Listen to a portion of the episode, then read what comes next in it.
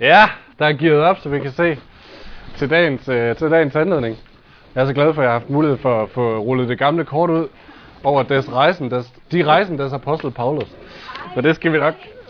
Hva? Ja, nej, det bliver ikke det helt på tysk. Det bliver, det bliver nok cirka det, der var på tysk i dag. Men, øh, men øh, skal vi ikke lige starte med at bede? Gud, tak fordi, at øh, nu sidder vi her i caféen, og du er lige så meget her, som du er over ved ungerne. Kom med din, dit nærvær, din fred hos ungerne og hos os. Og vil du øh, på en eller anden måde dykke os ned i det her, som vi skal være sammen om. Ikke bare så det bliver interessant viden, men så det kommer ind og piller ved os øh, og, og gør noget ved os. Ved din kraft og ved din ånd. Amen. Vi kunne starte med en lille... Nej, det skal vi ikke. Det skal vi ikke. Vi øh, skal simpelthen starte med, at nogen øh, af jer, der har hørt om Makedonien? Landet Makedonien. Ja? Ja. Fordi hvis I har, så er I måske nogle af de sidste. Øh, for et par dage siden, der havde blandt andet Berlinske en overskrift om, at nu ville Makedonien ændre navn for at undslippe græsk veto. Det er så åbenbart et eller andet med, at øh, Makedonien vil gerne med i EU, men det modsætter øh, Grækenland på grund af navnet, og så skulle en eller anden lille ændring i navnet øh, kunne øh, ændre det her store politiske spil. Så fra sommer hedder de muligvis Vardar Makedonien, eller Republikken Nordmakedonien. Det siger jeg bare lige fordi, at i dag, og så de næste gudstjenester, skal vi snakke om Makedonien. Og så synes jeg bare, det var sjovt, at det lige dukkede op øh, i overskrifterne. Og øh, vi skal snakke om Makedonien, vi skal snakke om mere specifikt en makedonsk by, nemlig Filippi. Og vi skal sammen læse det brev, som en af de tidlige kirkeledere, nemlig Paulus, skrev til menigheden i den her makedonske by, Filippi. Øh, menighed, som han selv har været med til at plane. Og en af grundene til, at vi skal læse det lige nu, det er ikke fordi, at de er ved at skifte navn, og vi skal nå det. Det er sådan set sagen irrelevant, men det skal vi, fordi at i det her brev, så skriver Paulus en helt masse om, øh, hvordan er det, vi vokser til modne mennesker. Hvordan er det, vi vokser til at være mennesker, som, ja, som er modne og som spiller ind med gode ting, både i forhold til os selv og til, til den verden, der omgiver os. Og de ting, han skriver, er så øh, opmuntrende, så provokerende, så udfordrende og, og så nærgående. Så jeg synes virkelig, der er noget at spejle sig i her 2000 år senere. Det faste, som vi kort nævnte over i, øh, over i den store kirkesal, og fasten har jo fra gammel tid været en tid til sådan selvreflektion, vende blikket indad og spørge sig selv, hvordan går det egentlig øh, med mig, med mit liv, med Gud, med de ting, jeg gerne, øh, egentlig gerne vil udtrykke. Og der er det her brev altså virkelig godt at spejle sig i. Så det skal vi. Og øh, i dag skal vi forsøge at give sådan en lille, øh, og komme lidt i hug med det. Vi har tre gudstjenester, hvor vi skal snakke om Filippebrevet. Og lige om lidt, så skal vi høre hele kapitel 1 læst højt. Det kan I godt glæde jer til. Men inden, så vil jeg gerne give bare en lille smule øh, tysk nørde baggrundsinfo fordi jeg tror, det kan være med til i hvert fald for nogen, sådan lige at hæve interessen, nysgerrigheden. Og også sige, det er ikke bare sådan et antikveret øh, religiøst dokument, vi har herover. Nej, det er faktisk, det, der, der er faktisk mennesker i det, der er faktisk kød i det, der er faktisk blod i det, der er faktisk slåskamp i det, der er faktisk noget, som vi kan spejle os i. Og det, for, mig, for mig selv kommer det frem, når man lige bryder lidt med selve teksten og lidt med baggrunden. Så det skal vi. Filippi var som sagt en by i Makedonien, og øh, den ligger her og den skarpe geograf vil vide, der ligger Makedonien altså ikke længere. Øh, det ligger et eller andet sted her. Men det, det gjorde det altså dengang. Og øh, hernede har vi Israel med Jerusalem som hovedstad. Og ganske få år før det her brev blev skrevet, havde vi Jesus til at gå rundt op og ned af den her lille landtange og øh, snakke om Guds rige, gøre fine ting, fortælle mennesker om Gud og lide på et kors og opstå fra de døde. Og øh, da Jesus er opstået, så begynder vi at se mennesker bevæge sig opad og nedad og lidt rundt omkring. Og fortælle om de her nye ting omkring Jesus og omkring Gud, og hvad det betyder. Og ikke bare fortælle, men også leve et liv, som var præget af det. Og vi kan se, at alle steder, hvor de kom hen, der opstod der nye små fællesskaber. Så øh, nogle af de første kom herop omkring Antiochia og startede nye fællesskaber. Og øh, mange af dem, der, der kom rundt omkring, de kom sådan set bare afsted på grund af arbejde, på grund af familie, fordi de var blevet smidt ud måske af, af Jerusalem, hvilket mange af dem gjorde. Og det her med, at folk kom til tro og fællesskaber startede, var egentlig et biprodukt af det liv, de levede. Det var ikke deres, det var ikke deres mening at rejse sted for at skabe fællesskaber, men det skete der, hvor de kom frem. Og så nogle enkelte andre rejste afsted, sådan helt bevidst, fordi de sagde, det her med Jesus, det her, som vi har hørt, det her, det har vi set, det er der nogle flere, der skal opleve. Og en af dem var Paulus. Så Paulus rejste helt bevidst ud for at fortælle nogle mennesker, nu skal I høre, hvad der er sket. Nu skal I høre, hvem Gud er. Og øh, Paulus var heroppe fra Tarsus, som ligger herop, og der var han rejser rundt, er meget belejligt, det her område. Lille Asien, som det hedder. Fordi det er det, han kender. Det er hans, hvad skal man sige, kulturelle baghave. Folk, de snakker som ham, de tænker som ham, øh, er præget som han er. Så vi har en hel masse øh, beretninger i blandt andet Apostlenes Gerninger om, at han besøger mange af de her byer. Kol- Kolossenserbrevets menigheden ligger her, Antiochia og mange andre på den her strækning. Men på et tidspunkt, nogle af jer vil kunne huske, at i Apostlenes Gerninger 1, så siger Jesus, at I skal være mine vidner i Judæa, som er hernede, ja, men helt til verdens ende. Så på et tidspunkt så er det ikke nok for Gud, at Paulus han får fortalt dem her om Jesus. Ej, han siger, det skal videre, vi skal videre. Og på det tidspunkt er Paulus herop. Han er kommet helt op til i Troas, og tror, han skal herindover, og prøver faktisk også på det. Øhm, men så en nat, hvor han ligger og sover, så kommer der en mand til ham i drømme. Og manden har en øh, makedonsk landsholdstrøje på, og så siger han, kom herover til mig. Og Paulus forstår hentet. Og vi tænker, at men Makedonien, Filippi, der er ikke langt. Hvad er der i det? Men det, som vi skal tænke over, der går en kanal hele vejen ned her, det vi skal tænke over, det er, her skifter Paulus virkelig bane. Indtil nu, så har det været hans kulturelle baghave. Han har forstået, hvad de snakkede om. Nu skifter han over til fastlands Europa, eller den her del af Europa. Og, øh, og det er helt forskelligt fra ham. Det var som hvis vi ville tage ud i Voldsmose, øh, eller ned på ned i Hunderup kvarteret, eller hvad der ville være et, et overskridelse af kulturel baggrund for os, og begynde at sige, nu skal du høre om det her, som er blevet stort for mig. Det er det, Paulus han skal i gang med her. Men han er lydig, og han gør det, og han rejser. Og en af de første byer, han sådan rigtig lander i, er Filippi. Så for Paulus har det her været fuldstændig vildt. Han er kommet til en by og tænkt, Åh, det hele er anderledes. Kan det her? Kan, kan jeg det? Kan evangeliet holde til det? Øhm, og det bliver lige med det samme tydeligt, at han er kommet et nyt sted. For det første for eksempel, fordi at det officielle sprog ikke længere er græsk, men latin. Det er noget nyt. Og det øh, er det lidt fordi, at Makedonien var, eller Sludvold Filippi var en lidt speciel by på den måde, at det var det, der hed en, øh, en romersk udpost.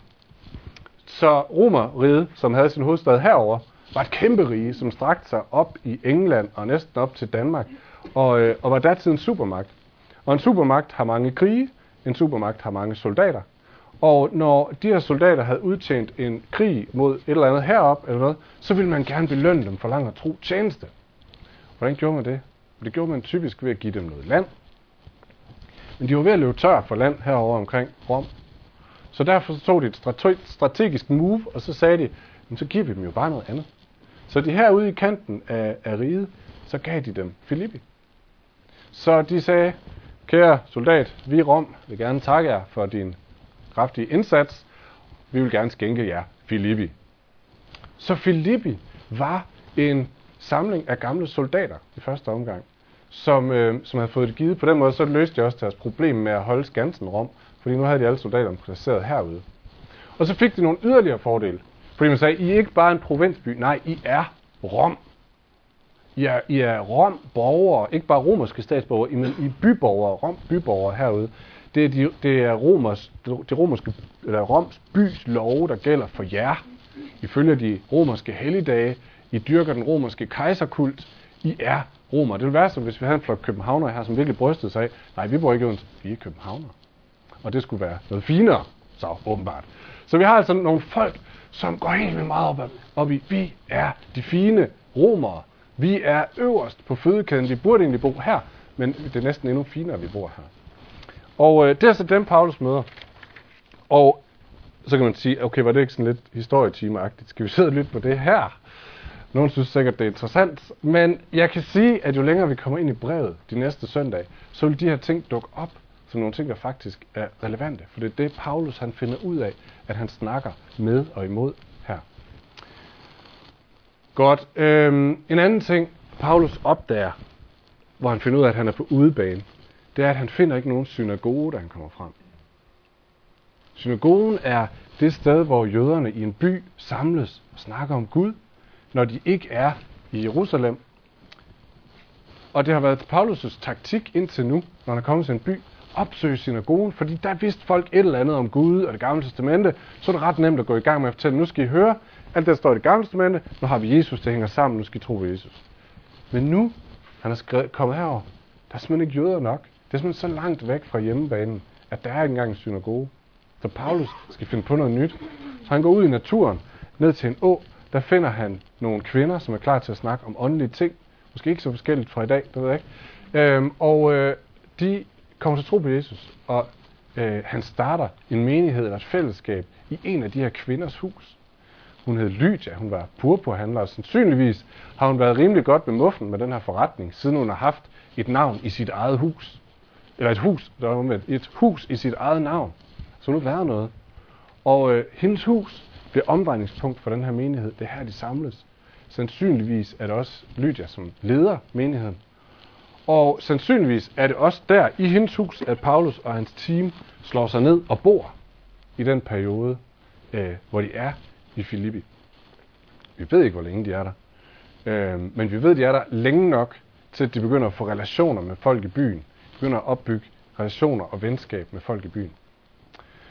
Det ved vi blandt andet, fordi at nogle år senere, så kommer Paulus, altså alle de her fine streger, det er alle hans rejser, Paulus. På et tidspunkt, så kommer han tilbage, I kan se, der er flere streger, der går igennem. Kommer han forbi byen igen, og der er han lige på gennemrejse og besøger menigheden og tager videre. Og så har vi først det næste nedslag, kan man sige. Nu begynder vi at nærme os noget, der handler om noget her. Øh, 10 år senere, omkring år 61 efter Kristus, hvor Paulus han skriver det her brev, som vi har foran os. Paulus' situation har ændret sig. Han er ikke længere en omrejsende evangelist. Nej, han er fængslet. Faktisk så sidder han sandsynligvis herover i Rom i fængsel og skal øh, få retten for kejseren, fordi han har fortalt og forkyndt om en anden herre end kejseren. Og årsagen til, at han nu lige pludselig 10 år senere sætter sig ned og skriver til den her menighed, er rørende. For det, der er sket, det er, at menigheden heroppe i Filippi, de har hørt, at Paulus er blevet fængslet. Så de er gået rundt imellem hinanden, har indsamlet en gave, penge, mad, tøj, hvad ved jeg. Så har de peget på en af dem og sagt, Jakob, eller det hedder han så ikke, han hedder Epaphroditus. Min ven, vil du ikke rejse helt over til Rom, besøg Paulus. Giv ham den her gave og sige, Paulus, vi tænker på dig, og vi beder for dig. Og han er lige kommet til Paulus, og Paulus det første, han gør, det er, at han river blokken frem og begynder at skrive. Og hvad skriver han? Han skriver, tak. Tak, venner, fordi I tænker på mig. Det har været en enorm kærlighedserklæring eller venskabserklæring. Den her menighed, som han har kæmpet for og, og, og, og ja, offret alt muligt for at få, at, at få op at stå. Nu her 10 år efter, så viser de, vi er stadigvæk på vejen, Paulus. For det første, der falder os ind, når vi hører om dig, det er, at vi selvfølgelig tænker, hvad kan vi gøre for dig? Og de rækker ud øh, imod ham. Altså, det har været, dem af jer, der har børn, I øh, forestiller jer at kigge på jeres børn en dag, hvor de gør noget, I bare tænker, yes. En anden dag, så øh, vores ældste Asger gik hen til Nelly, vores yngste, som var lidt pyller, og sagde Nelly, vil du ikke med hen i sofaen, så skal jeg læse en bog for dig. Og jeg tænkte, yes, hvor er det godt set. Hvor er det godt set, og hvor er det fedt, at du stepper ind, tager ansvar, gør noget godt. Og det tror jeg, så tror jeg, at Paulus har haft det, da han så det der. Wow, mand. Ej, hvor er det godt at se menighed. Og hvad er så det næste, man vil gøre? Hvad er det næste? Han gør, han, han opmuntrer selvfølgelig. Han siger, hvor er jeg stolt af jer. Hvor er jeg glad for jer. Hele brevet emmer af det her. Hvor er jeg stolt af jer. Hvor er jeg glad for jer. Og hvad er det naturlige næste skridt? Fortsæt den vej. Fortsæt, for det der det er godt. Det der det er godt. Og jeg kan fortælle jer, at der er meget, meget, meget mere godt, hvis vi fortsætter på den her vej. Det som er begyndt at forme jer. Det som er begyndt at præge jer. Øh, vi skal læse teksten, eller høre teksten om et øjeblik, men bare lige prøv at se vers 9. Øh, undskyld, der var faktisk et, et kort, jeg havde der. Nå. Vers 9 i kapitel 1. Han siger der, og det beder jeg om, at jeres kærlighed, det som man lige har oplevet hos dem, stadig må vokse og blive rig på indsigt og dømmekraft, så I kan skønne, hvad der er væsentligt, og være renfærdige og uden anden stød på Kristi dag, fyldt af retfærdighedsfrugt, som skyldes Jesus Kristus, Gud til pris og ære. Han siger, Åh, det, det, når jeg tænker på det, der flyder over, det er, at jeg beder om, at den her kærlighed bare må vokse og fylde mere og mere i jer, og at I må blive skarpere og skarpere på at dømme, hvad der er godt, og hvad der er skidt, hvad der er værd at bruge tid på, hvad der ikke er værd at bruge tid på, hvad der er værd at bruge penge på, hvad der ikke er værd at bruge penge på. At I må blive skarpere og skarpere formet af Guds kærlighed. Øhm, han siger det også i slutningen af kapitel 1, som vi skal se. Han siger, at Kristus endnu mere må være jeres stolthed. For han kan se på dem. Før var I stolte af alt muligt omkring at være fine romer og hvad ved jeg. Men Kristus bliver jeres stolthed. Hvis bare jeg må lov at se endnu mere af det. Så det fylder ham. Og det er det, han beder om, og det er det, han længes efter. For mig at se, handler det om modenhed. Det er det, han ser i. Man ser, I begyndt på en vej, og 10 år har gjort ufattelig meget. Nu skal vi høre kapitel 1 læst op. Og øh, lige snart det er læst, så vender jeg lige til hinanden to og to. Eller nej, tre og tre, tre og tre. Og så siger I, den ene ting, I lige blevet fat i i vers 1. Det kan være mange ting, I har opdaget, men tag bare lige et stikord, en ting, og tænk, det var en sjov tanke, eller det, det, det var nyt for mig, eller det var godt sagt, eller hvad ved jeg. Okay? Ja. Men øh, først før det, så vil Helle læse, øh, det må du meget gerne, kapitel 1 op for os. at jeg stadig står i. Tak for det, Helle. Lige 3-3. Okay, var der en ting, I lige blev fat i? Får lige to minutter, så det er bare sådan lige uh, for at komme lidt i gang.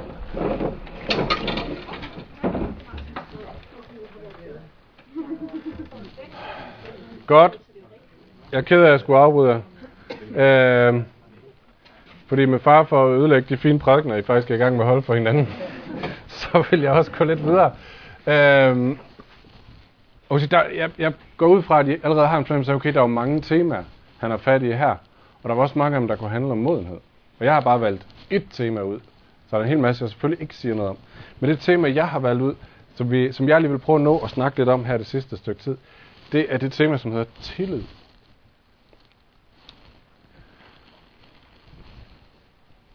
Så når Paulus sådan skal, skal snakke om, eller skal, skal tale om, der er så meget mere. Der er så meget mere at vokse i. Så noget af det, han snakker om, det er tillid til Gud. Og vi kunne starte med, skal lade med at lave håndsoprækning, men bare sådan en lille tillidsting. Sige, hvis Gud har jeg tillid til, at hvis han bad mig om noget, så ville det være godt. Eller at han dybest set vil mig det godt.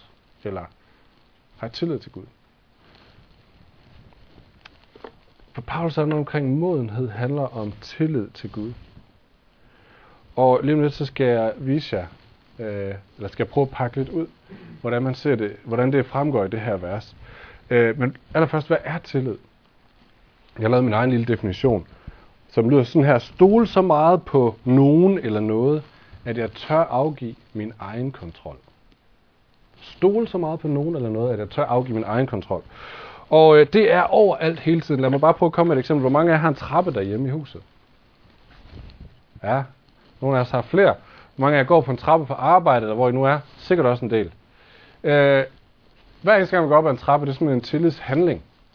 Prøv at forestille dig det modsatte, at man skal hen til en trappe, og så tænker man, jeg er simpelthen lige nødt til at tjekke, om ham håndværkeren han har lavet sit arbejde ordentligt. Så skal man lige ind og banke lidt på trinene, og når man går op ad den, så tager man sådan et trin ad gangen, og sådan lige forsigtigt, tænker, hvem om den holder. Men det gør vi jo ikke, vel? Det er jo fuldstændig håndsvagt. Fordi vi har tillid til, at den, der har bygget den her trappe, selvfølgelig har gjort sit arbejde ordentligt. Eller, hvor mange gange om dagen øh, sætter du ned i en lille kasse med hjul og tyrer rundt med et sted mellem 50 og 130 km i timen, imellem en hel masse andre, som gør det samme, som du ikke kender, som du ikke har snakket med, og aldrig har kigget i øjnene. Det er jo en tillidshandling. Det er en tillid til, at alle sammen overholder de fælles aftaler, vi lige har lavet om, hvordan det, er, det foregår. Hvad hvis der var en dag, en der sagde, jeg anerkender ikke rødt lys? Det hele ville falde fra hinanden. Det ville jo ikke gå helt galt. Eller vi måned efter måned accepterer, at øh, der hvor vi nu er ansat, så sender de alle pengene ned til en bank.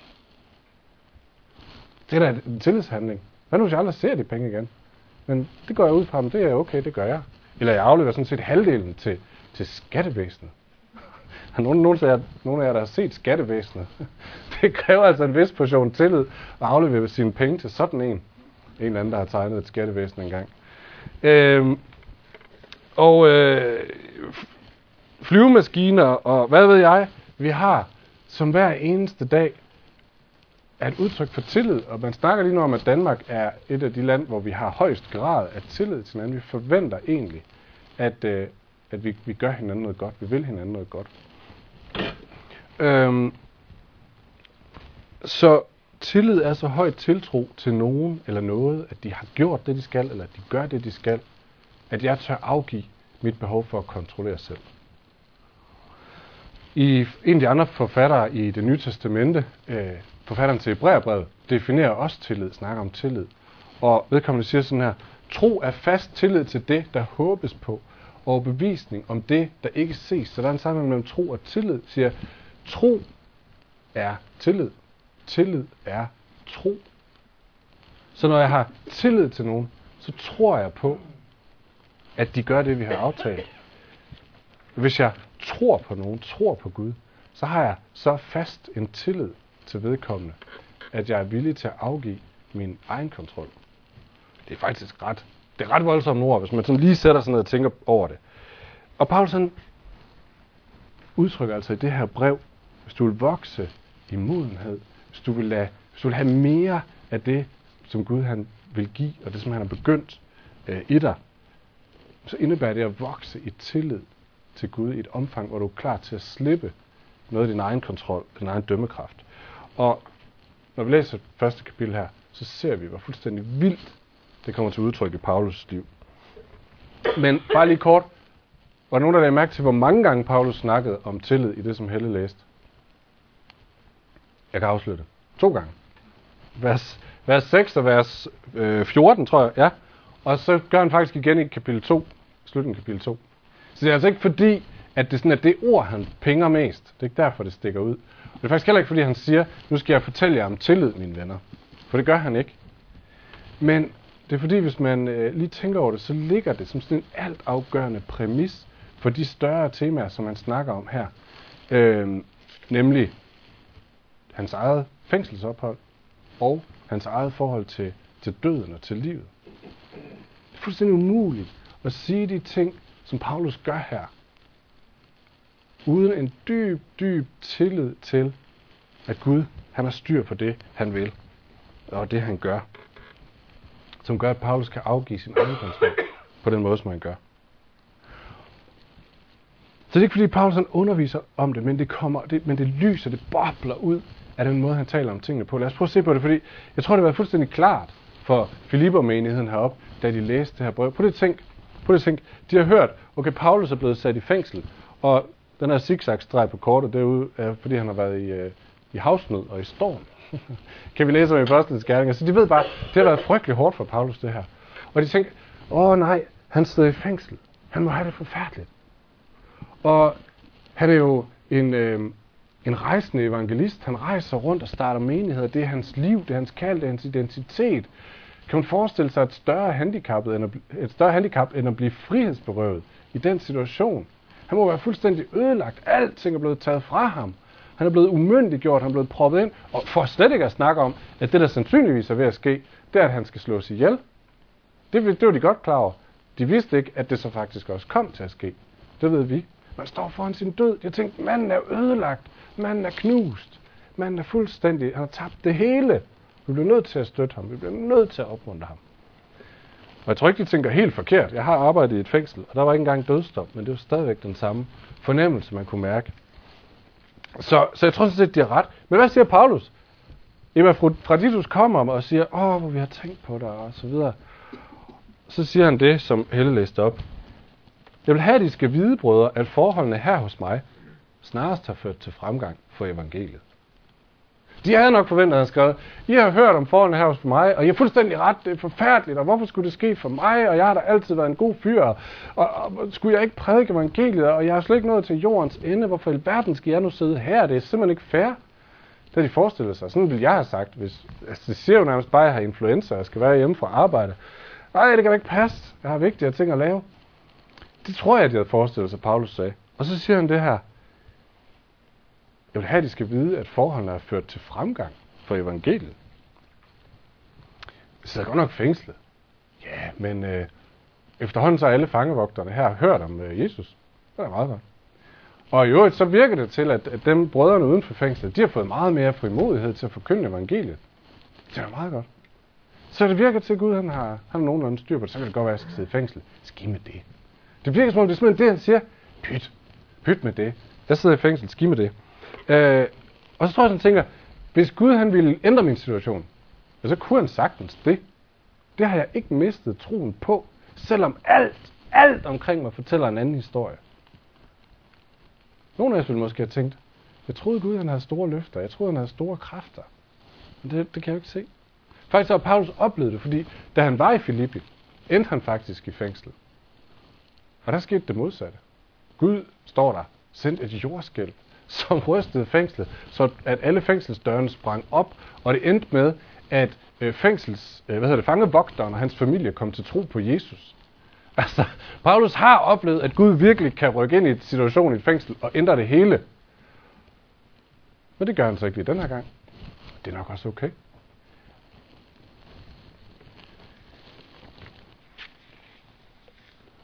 Jeg tænker, at Filipperne har tænkt, what?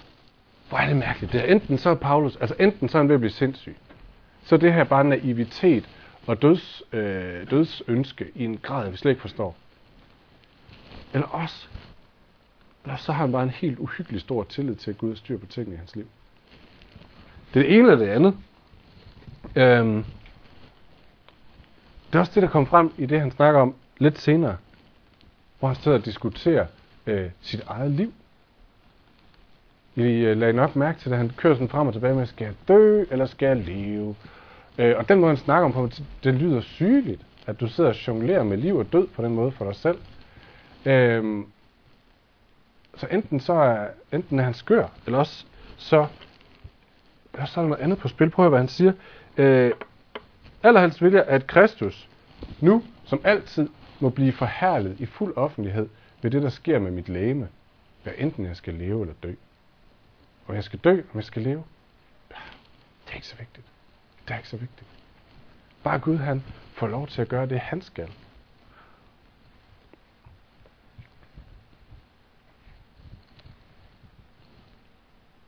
Så det er som om Paulus han ikke kigger så meget omkring sig. Ikke kigger så meget på sig selv. Men kigger på Gud og siger, det virker som om, du har fuld styr på det, du laver. Jeg har, jeg har, en, jeg har tillid til, at du ved lige præcis, hvad du har gang i. Og for Filipperne må det her have været chokerende læsning. Øh, det er det også for os, hvis vi sådan lægger mærke til nogle steder måske tænker, at det her er kristendom. Det er jeg så ikke engang sikker på, at jeg har lyst til at være med. For det lyder altså morbidt på en eller anden måde. Naivt eller morbidt. Men på den anden side synes jeg også, det lyder en lille smule befriende. Fordi så tænker han kan sidde et sted, hvor hans liv ligner en fiasko. Han har fået taget alt fra sig. Han har ingen bevægemuligheder længere. Og så kan han alligevel sidde og være fuldstændig fri. Senere skal vi læse, hvor meget han snakker om glæde i det her brev. Fra bunden af et fængselscelle. Hvor alt taler imod, at der er grund til at glæde sig. Det er som om man er fri fra at skulle måle, skulle vurdere på det, han ser omkring sig, på det, han føler. Er jeg en effektiv menighedsplant, og nu er mit liv nok ved at være slut? Gik det godt med det? Tja, det ved jeg ikke. Øh, Bliver jeg succesfuld? Vil de huske mig? Det ved jeg ikke. Øhm, fik jeg det optimale ud af mit liv? Kunne jeg have gjort noget anderledes? Det ved jeg ikke. Blev jeg rig? Nej, det gjorde jeg nok egentlig ikke. Fik jeg en stor familie? Nej, det gjorde jeg nok egentlig heller ikke. Øhm, har jeg noget at efterlade? Nej, måske egentlig ikke. Men det er lige meget. Prøv lige, prøv lige den frihed. Prøv lige, prøv lige at kunne sidde med den frihed og kunne kigge på sit liv og ikke sidde og tænke, ej, det der ville jeg ønske var anderledes. Eller, ej, jeg skal virkelig gøre mig umage med det. Men bare sige, det er okay. Gud har styr på det.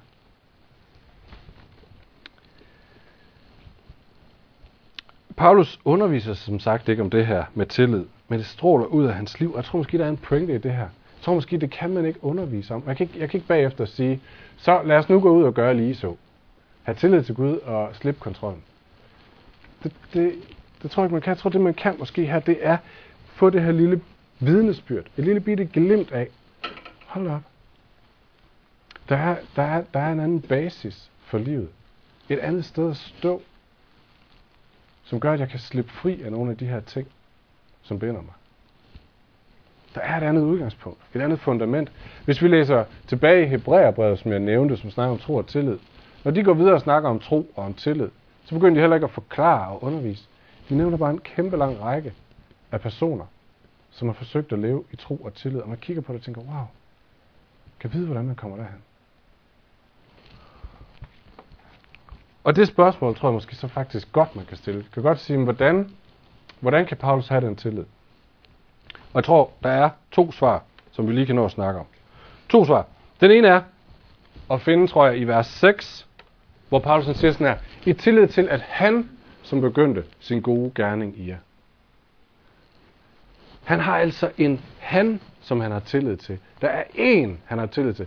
Lige nu har vi haft frost i flere dage, og jeg tror, der er stor forskel på, hvis man kommer ud til øh, en af de store søer, øh, Davindesøen for eksempel, som vist er 30 meter dyb eller et eller andet, og man kommer ud, og så tænker man, øh, isen er nok sikker, for der har været frost i mange dage, så burde den være sikker. Så tror jeg stadig, man sådan lige mærke efter. Men, hvis din bedste ven kommer hen og siger, ved du hvad, isen er sikker, for jeg har lige været derude, så tror jeg faktisk ikke, man vil have problemer med at gå derud på samme måde. Paulus han er ikke bare sådan en, når men jeg har hørt hen i kirken, at Gud er god, så jeg må hellere have tillid til ham. Eller jeg har læst i Toraen, at Gud er god. Nej, han siger, han, ham har jeg tillid til. Jeg har en, som har lovet mig, at han er, tillid, han er tillid værdig, som vi sang. Ham har jeg tillid til. Og han er ikke en hvem som helst. Nej, han er en, som jeg ved selv har været i mørket. Nemlig Jesus. Han har selv været i mørket. Han har selv givet slip på alting. Han har selv øh, givet slip på sit liv, fordi han har tillid til, at Gud havde styr på, hvad han gjorde, og kunne bruge det til noget godt, og kunne få noget smukt ud af det. Og jeg tror, at det er den ene ting. Jeg tror, at tillid handler ikke om at stramme ballerne, men det handler om at sige, kender jeg ham, som giver løfterne, eller gør jeg ikke? Og det andet, og det sidste, det er, jeg tror ikke, det er den første tillidshandling for Paulus' vedkommende. Jeg tror ikke, den starter der, hvor Gud siger, har du tillid til mig i forhold til, øh, øh, at du bliver sat i fængsel? Og at det er okay. Eller i forhold til, at du måske skal dø. Men jeg tror, tillid er et, en lang vandring, som starter et helt andet sted. Måske den startede der, hvor han er blevet udfordret af Gud på, hvor mange penge har du tillid til at give væk? Og stadigvæk tro på, at jeg skal sørge for dig. Eller hvor meget tid tør du bruge på andre mennesker i stedet for dig selv? Og stadigvæk tro på, at jeg vil sørge for dig. Hvor meget, altså du ved, sådan små hverdagsting, du siger, har du tillid til, at jeg lover, at jeg er din Gud, at jeg vil velsigne dig. Du skal aldrig mangle det mest nødvendige. Og hver eneste lille skridt har været et skridt op ad en trappe, som bygger tillid, som får dig til at vokse, som, som, som, som, som, som styrker den her tro på, Gud holder sit løfte. Han er tillid værdig. Indtil han en dag kan stå her, hvor han siger, om jeg skal dø, om jeg skal leve, det er ikke så vigtigt. Om jeg skal være fængslet, ski med det. Gud har styr på det.